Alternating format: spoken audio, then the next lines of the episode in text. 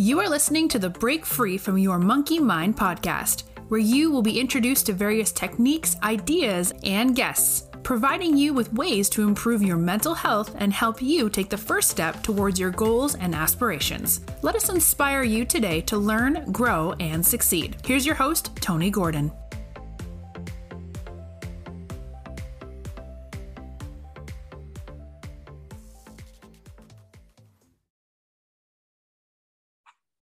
Good morning, good afternoon, good evening, and welcome to Break Free from Your Monkey Mind. Uh, we are joined today by Tony, my co host, and Les Roberts as well. So, a good hello from me, and welcome, Tony. Hello. Hello, hi, Lan, and hi, Les. Hi, hi, everyone. So this is season four, episode five. This podcast is going really quickly. So um, just to let you know that I have got some noise going on in the background. So if you hear anything like that, please just ignore it. Um, but we will pass over to Les. Oh, well, that's really That's putting not you going on to put you in the the spot, is it, spot, Les? isn't it? Co-host, So, there we go. so Put Les Les, tell us so a I'll little start bit. with, Les, just tell us a little bit about yourself before we start. Um, everything. My name's Les Roberts, and I'm a clinical hypnotherapist. I also am a practitioner in NLP, eye movement therapy, EFT, and I do a little bit of Reiki every so often. My specialism is working with children. Good. Now, this everybody, but now tell us about Les. Um, Not about what oh, you do. Who's Les as the person? all about me. Uh, married, uh, three children, two grandchildren. I have two little dogs called Olive and Pepper who also come in and work with me. So when uh, some of the kids come in who's really upset, I bring the puppies in. They're not puppies, the two, but we still call them puppies.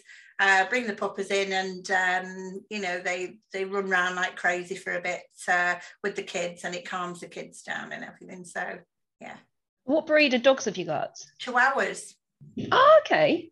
Yeah. The, the beautiful little little girls they are. We, we wanted to have our, our other dog, who was a spaniel, as a therapy dog, but unfortunately, by the time I'd acquired this building, we got ready to open. And after COVID, well, during COVID, we lost her. Um, she was quite, she was my dad's dog and she was quite old. So, but, but she was very, very, very good. She never went on a lead or anything. She was such a good, uh, well-behaved dog. So because of COVID, we couldn't get a spaniel from anywhere. We wanted a rescue dog, and we couldn't. There was nowhere open. All the kennels were shut. So we found um, that our two little girls in um, from a breeder, and we bought them from you know them being a couple of weeks old. So Yeah, and that, that breed's really good with children. I, I I don't really know about dogs breeds with children. I mean, I've just got a puppy myself, and it's a, uh miniature poodle. yeah, And touch wood, she seems to be absolutely fine with kids. yeah. and- No, we've uh, we've we've always always handled them. We've always you know like um, stroked them. We've always interacted with them a lot, and even taken food off them when they're eating. You know to see how they react and everything. And um, apart from growling at each other when they're playing, nothing. So they are fantastic, and the kids love them. And with them being so little, they're, they're quite fast as well. And I'm in, in a first story build. I'm on the first floor in um, an old Victorian building, so you can imagine the stairs. You know, the big, big massive staircase that they just fly up and down. They absolutely love it. Yeah. So it's good exercise for them, not for me, but for them. Chasing her up and down. And it's good therapy for the dog. For the dogs, a good therapy for the children as well. That does that. Now that brings on to then about why you're here today. So it's looking at the fact we've done a lot of talks, so all different things for adults. But a lot of people actually spoke to now recently saying you've not done talk so much for children, done little bits on it. I said, well, now we got an actually who's an expert in the field and talking about working with children. But what they're really interested in is um, looking at mental health as more adults have, or 15, 16 year olds gone, it's really become a lot more since 2011, 2012. It's social media, most people don't know, but there's a lot of other factors that has affected them. But what about younger children? Um, how do you see the ones that you see affecting them? And what kind of things can parents do? Well, research says that there's one in six children are suffering from some kind of mental health, uh, not necessarily disorder, but mental health issue. So if you think one in six children, That's massive, isn't it? That's huge, mm. absolutely huge. Um, so what I do for um, for the children is um, I help them to manage themselves. So I don't fix them. And so I'm not going to tell them to get over things. What I'm going to do is I'm going to help them get through them. So I help them by teaching them tools and giving them strategies that they can take with them into teenagehood, into adulthood, and they can use these tools over and over and over again. And it's it's a case of understanding your body, understanding those emotions, why we have those emotions. So it's okay to get angry, it's okay to, to feel anxious, it's okay to feel upset. What's not okay is if you let these manifest. So I mm. teach them so when they've um, gone through the natural process of being angry or a little bit anxious or you know worried about something, teach them that um, within their circle of control, they can't control these so what they need to do is they need to let them go. And what age group? Sorry. What age group do you actually work with? Um, the youngest I've worked with is three and a half, and the oh. eldest I've worked with is right the way up to 19 and then into adults.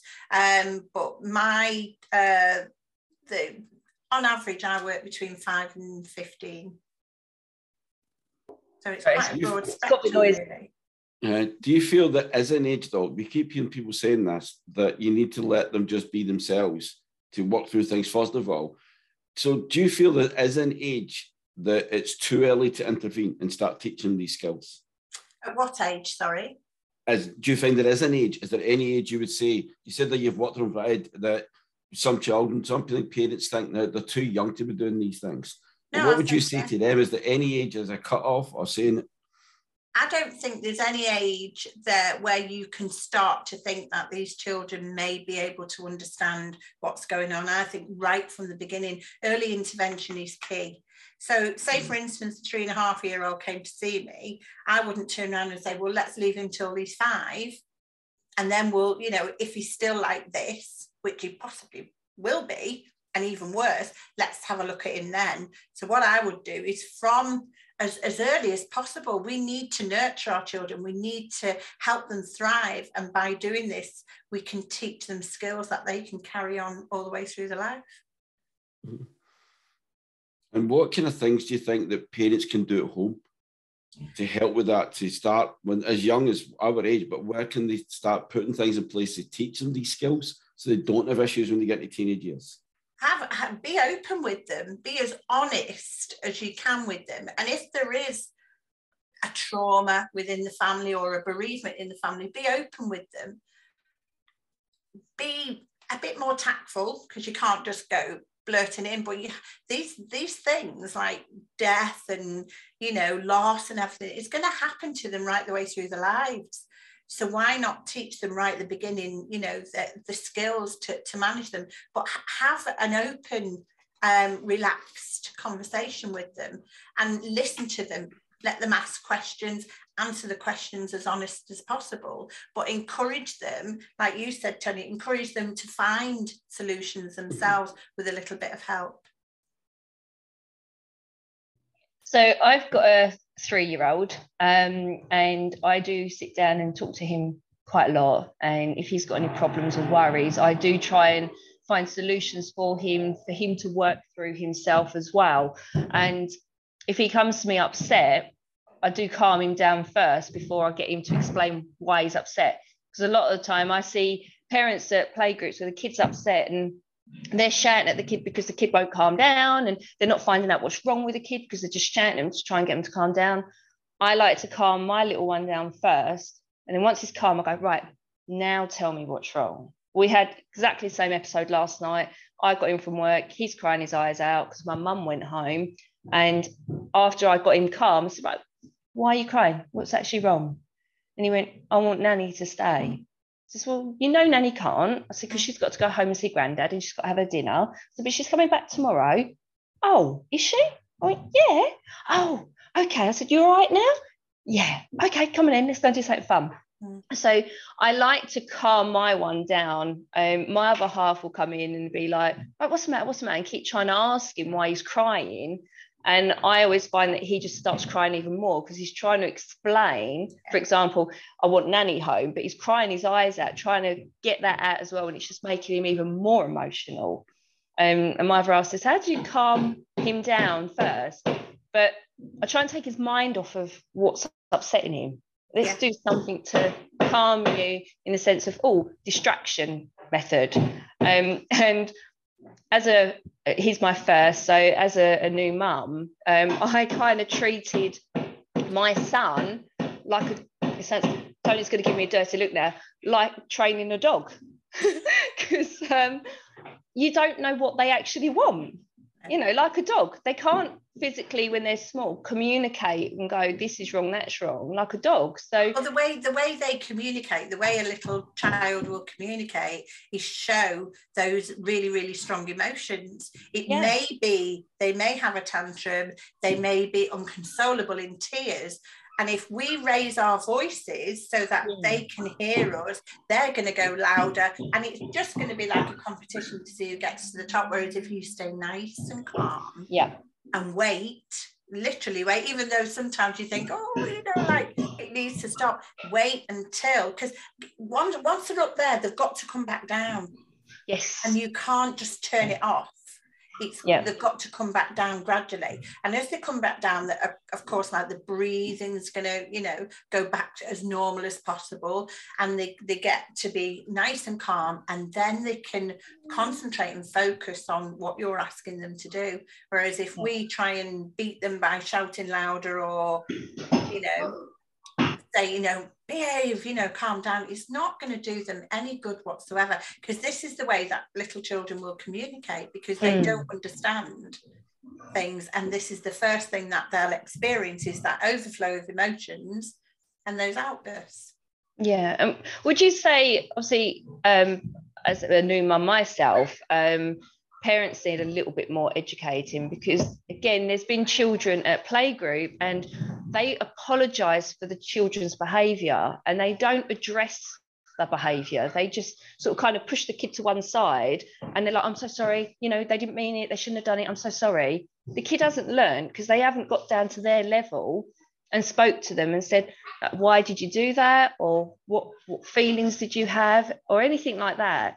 Um, I get very frustrated with that because children to me, you need to get down to their level and talk to them. And when you've got an adult towering above them and pretending that they don't exist, what signals is that throwing out to a child? Yeah.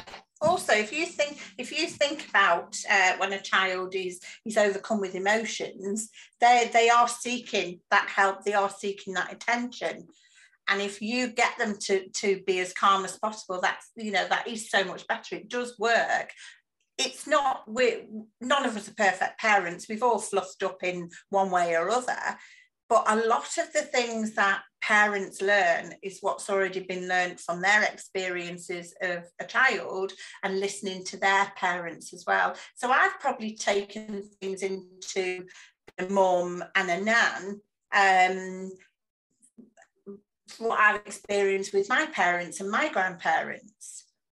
But however, what I've done now is since I've been in, in this job, I've actually thought, uh, looked at the, the picture so much bigger, looked at it in all different ways and everything. So I do my best. I'm not perfect. I do my best, but I wish I knew what I knew now all those years ago when I was a young parent. So do you? Um, yeah, I do do you at any point sorry. work do you at any sorry it's probably getting loud again here do you at any point work with the parents um, for the child's issues i i do but very subtly if i have a child that comes in and um, i can sort of surmise that it's the parents' behaviour, I will say to the parents, well, have you ever thought about this? Have you ever thought about that? But that's one thing that um, moving on from what I do, working with the children, I want to work with the child and the parents because we all have different belief systems, don't we, about what's a good parent, what's not a good parent. And there's loads and loads of books out there, there's loads of things that you can read on the internet. But if it doesn't relate to how you you know what you believe sorry and how you behave then you're not going to take that information in and where's the perfect parent there isn't a perfect parent we learn on the job basically. Yeah, we had this conversation in um, last week's or this week's podcast about being perfect. Um, and we, we did discuss quite in length about what is perfect. So yeah, there is no perfect parent, there is no perfect child, there is no perfect anything. It's just and anybody who says that the child's perfect or they're a perfect parent, I'm afraid that's not real. No, I, I know mine certainly isn't. and I think something you brought up there is really important. And you both talked about the communication side, where the parents get down to a level. It's partly someone's getting down or the child coming up a little bit. It's just finding whatever that balance is, whatever you do. But one thing that's so important that of parents don't recognise is why the child's crying. What I mean by that is, I have parents tell me, oh, they're just angry, they're annoyed at something, but sometimes it's not, it's frustration. It can be there because they make feel hurt, but they look at all these things as being the exact same thing. They're just crying for the sake of they're hungry or this. They always put it onto something. But what they don't do is find out. And you said about working with parent and child, I've only done a few. But one of the things that I got them to do, I know there's some similar, is I got them to do a lot of the parents to do the drawings, first of all and they draw what the emotion is. So anger with a little face, what it would be. They draw frustration, right? If you're hurt on it, happy, sad, and they draw these out. And when the child feels that bad or they are crying, where are you? And they'll show them. And then they start to treat it a bit different because they start to understand it's not all crying for one thing. They're not always crying. They cry for different reasons. And it's until they learn how to deal with those emotions. You remember at that age, children don't know how to deal with it. They're not capable of dealing with emotions. They're still learning right and wrong up to about six, seven years old. Yeah, then as they're into school and that they start to learn a bit more about the world. So we need to get that understanding as early as possible. Yeah, sorry, Tony, I was interrupting you there. But if you look at look at us, how we feel. If we have a really bad day, what do we want to do? We want to either um, go and let off some steam, or maybe go quiet, or maybe go for a sleep, or you know something. Mm. Whereas a child, if they, if you think about when they go to school, how they have to conform at school, they have to sit in a certain place for a certain length of time, taking in all this information, regardless of any noise that's going around or anything like that. They have to take in that information. Some of them do, some of them don't. Then they're released outside for a little bit of play and then they're brought back and straight away they have to sit down and conform again. Now we know that the, the teachers work really, really hard and nowadays teachers are not just educators are they they're also counselors they're also mm-hmm. you know second parents so to speak you know caregivers and all of that. But when a child comes out of school if they've had not a very good day at school or the opposite when they've had a fantastic day they want to tell you. So they come out either bursting with you know like mom mummy look at this look at this or they can come out feeling really really awful we should allow the children that time to express themselves because that's their comfort zone when they're at home hopefully that's their safe place their comfort place where they can be who they want to be and feel comfortable at being allowed to express themselves. And sometimes what we do is we, we suppress them and we say, oh, we're too busy. You know, we're, um, sit down, have your tea, and then, you know, like do your homework and then go to bed. And we know we've all got routines and, and life is very, very busy. But if we don't allow the children to express themselves, they're not going to learn how to manage themselves effectively.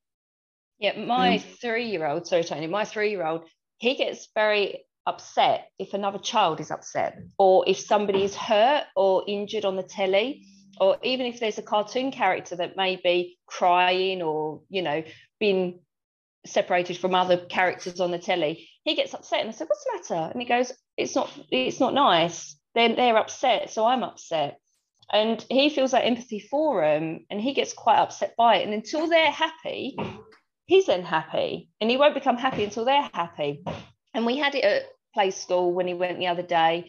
Um, a child went in crying, they were upset. And they said to me when I picked him up, they went, Oh, your little one was a bit upset today. I said, Oh, why is that? And they said, Oh, because a little boy come in upset. So he was upset.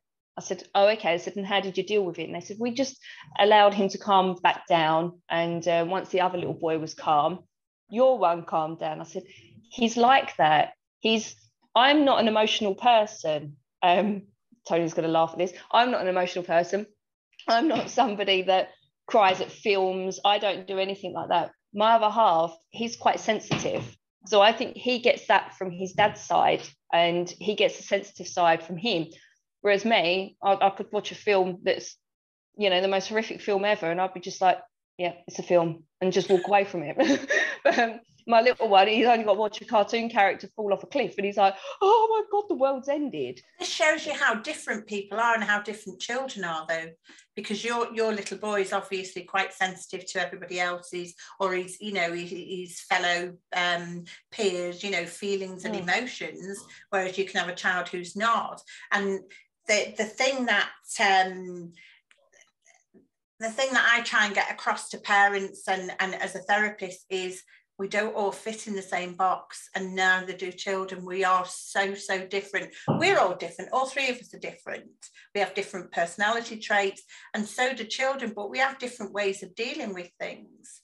And so do children but people think that because the children they they don't have any of these coping mechanisms because they shouldn't be learning these things straight from the you know the word go. I remember uh, being 11 12 something like that and my great grandparent died and i wasn't allowed to the funeral because they said funerals not not for children mm.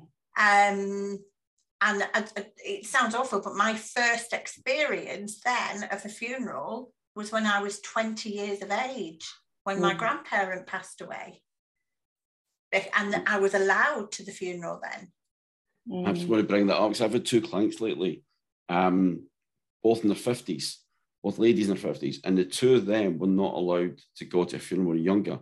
One was of their own sister, and the parents never spoke about that. And it bottled up and bottled up all these years then because it's never talked about and they can't remember things. And I think that sometimes is I'm going to ask the question then because you brought it up. One of the things I said to them is how did they do it with their children? Because you're right, we're influenced by what we're taught, but is shielding children from something like that so early on good for the children, or is it better for them to learn how to deal with that? So when they grow up, like you just said, in their 20s now, they have to go, they're not trying to deal with emotions they've never had to deal with before, like grief. And because people struggle so much with grief because they don't really understand it, or why it does some people, like Leanne, probably doesn't hit you right away because you say the emotion's not like that, not emotional person. It doesn't mean it's not hitting you. It's just mm. because you don't show it right oh, away. It, oh, it does hit me. Inside yeah, it hits me inside, but I'm one of these people, I, I don't tend to show the emotion. I keep it inside. I believe that, yes. so, actually, but, looking at then, so how is it right to protect children from things in the world?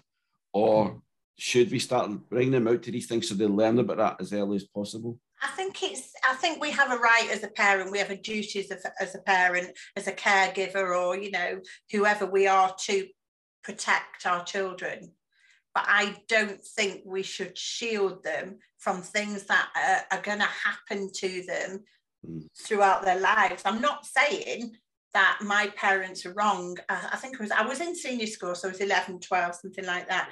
Um, that my parents had told me that you know my my gran it, was my mum's nana actually so my gran had passed away and um, and we went to school on the day of the funeral um, you know, as normal. Me and my, my, you know, my siblings went to school. Um, and but what my parents did is my parents talked about it when they came home and they talked about who was there, what had happened. So I already had sort of an, an idea of what had happened. And yes, looking back, I think I don't think I was old enough to go to, to the funeral but I do think that some parents need to be able to, to have this open conversation with them. Uh, the same same with their animals. When their animals pass away, be honest with them because anybody who grows up with animals like I have all the way through my life, we've always had you know a dog or we've had rabbits and guinea pigs and things like that they, their lifespan isn't as long as ours. So we're bound to experience that loss. And we've been very open with our, our children, you know, our guinea pigs are buried in our garden, you know, and um, and things like that. But um, we've we've always been very, very honest about loss and, and bereavement and, you know, checked up on the children, you know, made sure that they're all right. But that's me maybe it's because this is what I do for a living that I'm more open to doing this because we've encouraged our grandsons to be, you know, quite open and honest mm. about their conversations with them with with us um, i don't think it's a matter of shielding them uh, I think it's a matter of making sure whatever's best for your child, what's in their best interest at that particular time. You might have an 11 year old child who can cope quite well and he's, you know, can go to a funeral. Or you can have an 11 year old who you may f- feel as a parent, it's not quite right. I think so really it is up to the parent to deem when yeah. they know their child better than anybody else, yes. so they deem yeah. when it's necessary. I like what you said about the communication, because this is when the ones that I've dealt with recently, them that was part of the problem. It wasn't so much that they never got to the funeral; it's the fact that no one talked about it even afterwards. Yeah. So they grew up never discussing. It was like the dead put them out the way. They're never out the problem the parents' heart all the time. But because they didn't speak about it, the rest of them weren't allowed to talk about it because it was too difficult for parents. But what the parents don't realise is then that if you do that to children, that means they grow up, they they don't understand grief, they don't understand how to deal with death. So when it does hit them, it can hit a lot worse because they're not prepared for it. No one's really ever prepared totally for something like that, for grief or death. But it's better to get them. when it's not just that subject, it can be any, like we said earlier about the little signs. How do you deal with frustration? How do you deal with anger? Um, you said it's okay to be angry. Some parents look at it and say, no, they shouldn't be, and they tell them to stop, stop talking, don't do this, don't do that. In episode two of this series, series four, we had a perfect example of that of someone can on top, I think, of selective mutism.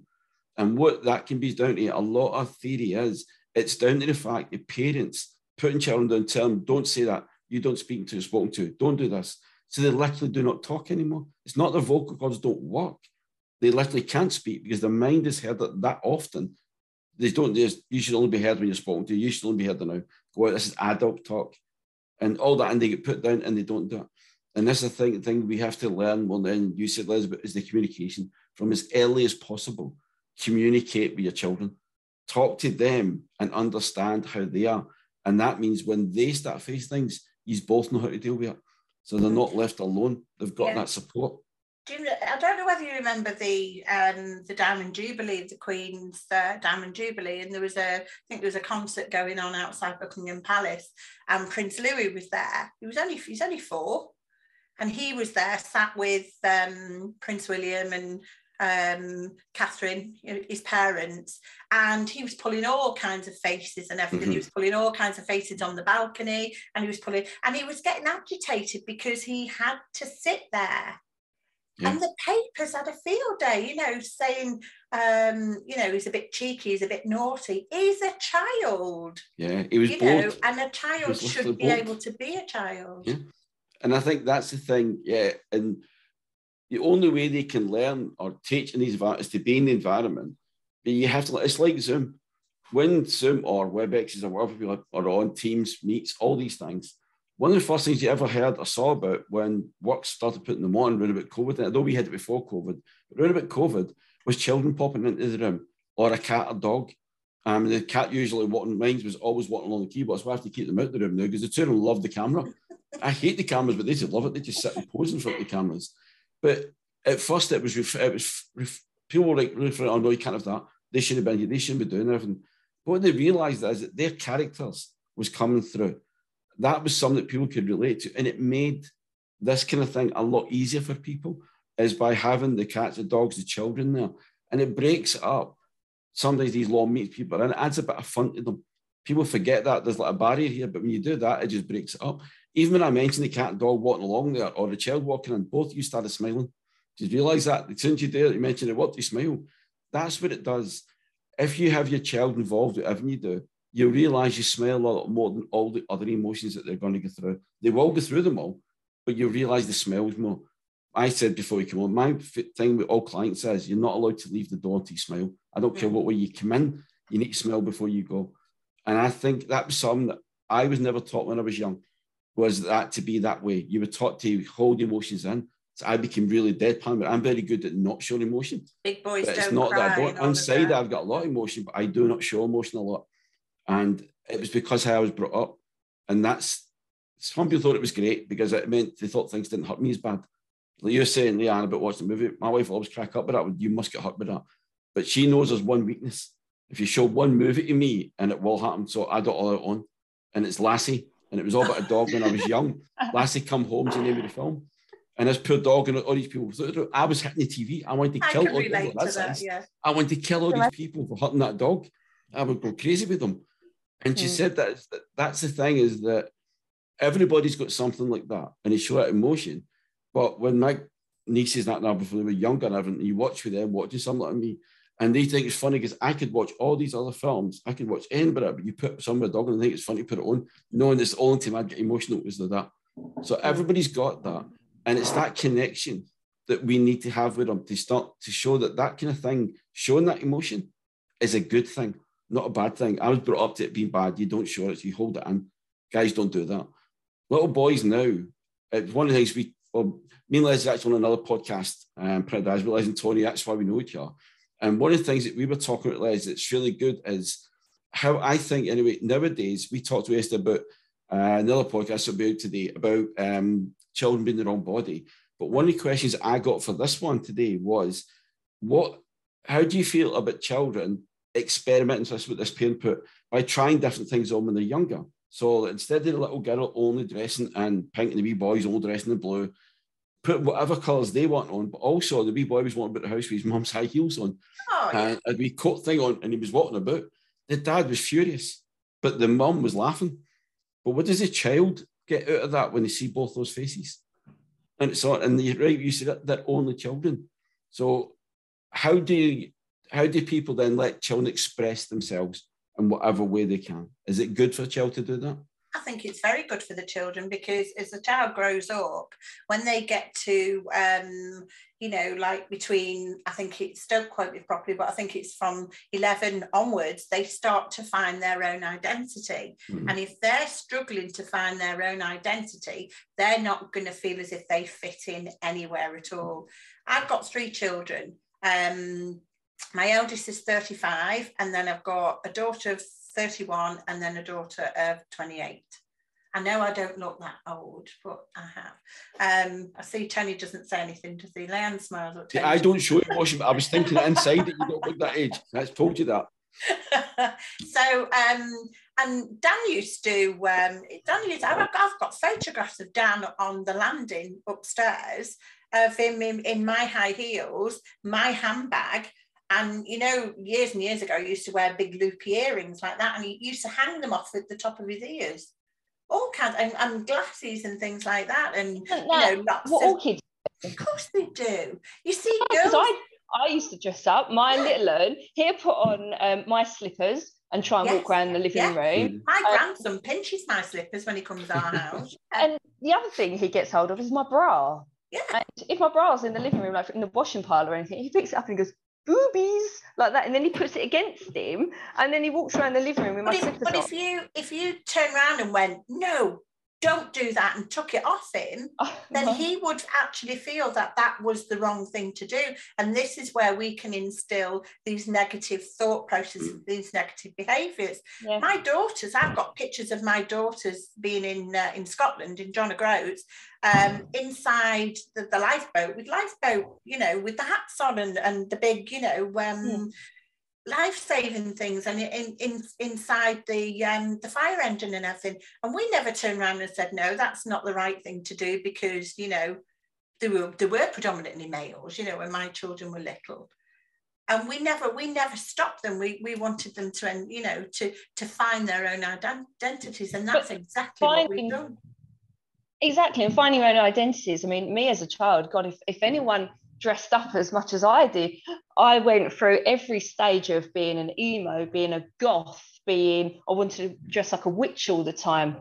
Stop laughing, Tony. Um, and I it fits, yes. Punk rocker, you know, going out in short, short skirts and all that because I thought that was the in thing at the time. I went through so many different stages, and when I look back at photos, I think, oh my god, you wore that. But when I got to sort of mid-teens, sort of that age, I was like, right, okay, I've got to stop dressing like that because that's not me. And then I found my own way of dressing. Exactly. And then, you found your own identity, didn't yeah, you? Yeah. But I used to wear black lipstick. I used to powder my face white. I used to be like a proper goth at one stage. And my parents just let me get on with it. They went, she'll just find her own way. Just leave her. But the more you tell her not to do it, I'm I'm one of these. The more you tell me not to do something, I will do it. Yes, exactly. And you know, and they've always said, just let her get on with it. She'll find her own way. She's not I- doing yeah. harm. I Yeah. don't see a problem at all. I don't see anything being a problem when children, if they're not hurting anybody, Mm. of you know, of, of doing this. Like my grandsons, I've painted their nails. I have. I painted, you know, um, they've painted my husband's nails, you know, and things like that because they've been they've been playing. Mm. And we've never turned around and said, no, you don't do that. I mean, I think my husband's made a hasty retreat and gone upstairs and took it off, you know. Um, Maybe as soon then as he they've in the pub to bit, bed. show his mates, just got my nails done. well, I Perfect. think I did mention about him going to the pub on the Saturday with him. Well, Well, I won't tell you what he said. my father actually painted the nails of one of his mates when they were out on a um, canoe trip. So they all come back from the pub drunk, and because they were staying in a caravan of their mates' uh, caravan, there was nail varnishes in the bathroom. So three blokes, big blokes, all paramedics, on this sort of like weekend jolly up, going out kayaking. One of them fell asleep, so they painted his toenails bright pink and his fingernails, let him lay in. They all went down to the river to do their kayaking. He woke up, raced down there thinking, oh my gosh, I'm late. Got all the way down there, trying to get his wetsuit on. And when he's looked down, he's got these bright pink nails and he couldn't do anything. There was no nail varnish remover in the caravan. He didn't know where to go and get any because out in the middle of nowhere. He was like, what do I do? And they went, oh, well, you have to stay like that, wouldn't you? So that was just them joking about and having a laugh, you know. But at no point did they sort of say to him, now we've put that on you, you're going to be a female. And I think that's what a lot of people do. They see their child, if it's a boy, put a dress on, Yeah. and then they go, they automatically, they want to be a girl. So then they force them into continually wearing female clothes. Um, again, if it's a, a girl and they put on, I mean, I used to go to school with quite a few tomboys, you know, where they'd wear trousers and want to sort of dress like that. They're so feminine now, all the pretty dresses and everything else. But when they was a child, their parents just let them get on with it. They didn't Yeah. force them and say to them, look, because you're now dressing like a boy, we're going to make you dress like a boy and only buy you boy clothes. They just let them go through that process themselves. And that's the one thing that I've got the fear of with my child. I don't want him to be in an environment where he might put on something pink because guys wear pink. I mean, I know Tony likes lilac. Um, and going to do with pink? Well, it's still a girly colour, isn't it? Um, you know, I don't, I don't want him to be like putting a my other half wears pink shirts to work. I don't want him to put a pink top on and then somebody turn and go, Oh, your son likes pink, so he must be a girl, and then force my son to start believing that. I don't want people to start influencing him. And then when he gets to an age where he goes, I think I've got to be a girl, and then I get to a stage where I turn around and say, But do you really want to be a girl? And he goes, Well, that's what I've been told I've got to be. And I think that's where a lot of children then get into like the adulthood where they transition and then they regret it. And then they come back out and they go, What did I do? And then when you stem back to their history, it is because they wore one item and then they were automatically labeled and then they got changed. I mean, I know everybody's got their own views on all of that, um, but that's just my view. I don't think children should be pressured just because they're trying on an item of clothing. You know, otherwise I'd be a goth now. I'd be, I'd be sitting here with a witch's hat on. So yeah, yeah. probably be a punk rocker or something like that. But yeah, it's um, they have to make those choices. And Tony and I talked about choices on our podcast, didn't we? About Mm. um, how we, yes, we- I suppose in a way we need to influence them to bring out the best in them, but not influence them to change who they are. Um, um, but just encourage them to be proud of who they are. My son is uh, 35. Um, he's gay and he's coming on our podcast and he is so proud of who he is. And I'm very, very proud of who he is. Very proud. But he's he's found who he is. He's found who he is, but he he never told us. He never sat us down and told us because we could see that transition and we accepted that Well, right from the start. There was no influencing from No. anything he'd done as a child by you turning around and going, ah, because you might have been wearing that or No. acting like that, you're going to be this. I mean, my brother, when we was at school, he's got a speech problem. Um, well, he did have, he, he couldn't talk till he was four. So he had a speech problem.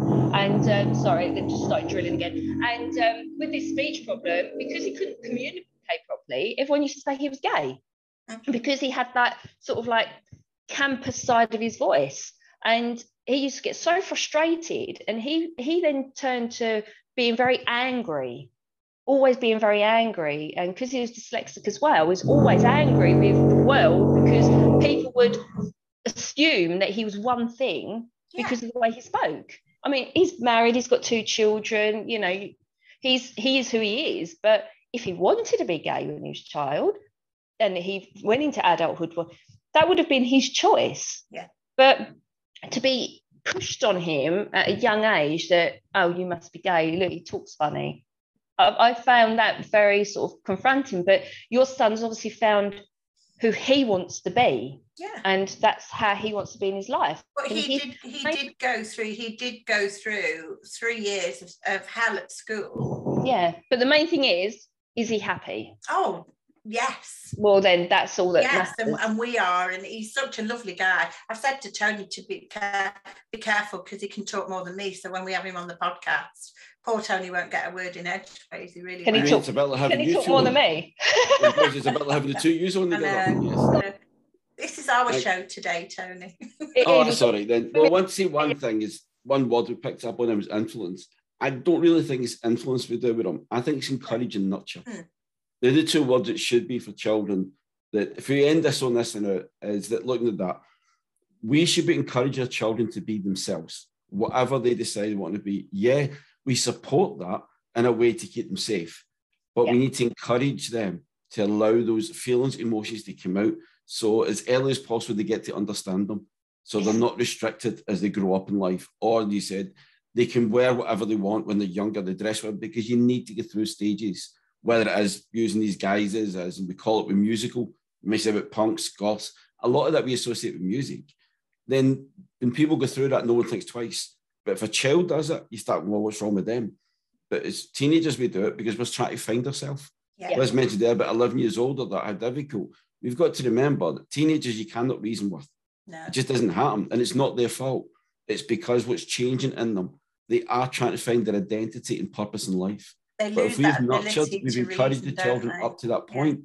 they will do that the right way. Yeah. So I've started, we started doing this recently. What's one thing, Liz, to finish off a day that you would say to give advice to any parent? Just one thing out of today.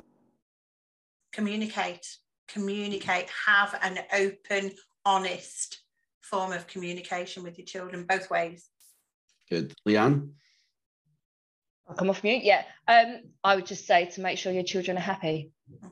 Mm. That's to me, that's the main thing. As long as my son is happy and healthy, and the, his friends and everyone around him is happy and healthy, that's half the battle in my eyes. And encourage them to follow their dreams. That's yes. mine. Encourage them to follow dreams, whatever that takes them. Sometimes they'll get where they want, sometimes they don't, but that doesn't matter. They just have to have the dream, and we need to encourage them to do that and nurture everyone. So that's brilliant. Great conversation from the two of you. I just joined in again. So thank you very much to a guest today, Liz. Thank you for having me. Thank you. Thank and you. I was going to say my co-host, but since actually the comments she's made with me and Lyle cannot today, my ex-co-host is Leanne. So you wouldn't get Tony. Right. You wouldn't okay. get rid of me yet. So thank you very much to Baldies. Thank you to everybody for joining us again now. Join us again next week. Um, just to say, take care of yourself, take care of your families and everybody you know, and have a fantastic week. Thank you, Tony. Thank you, Liz. Thank you. Thank you for listening and tune in next week for more great conversation, valuable tips, and positive ideas, allowing you to take your first step towards learning, growing, and succeeding.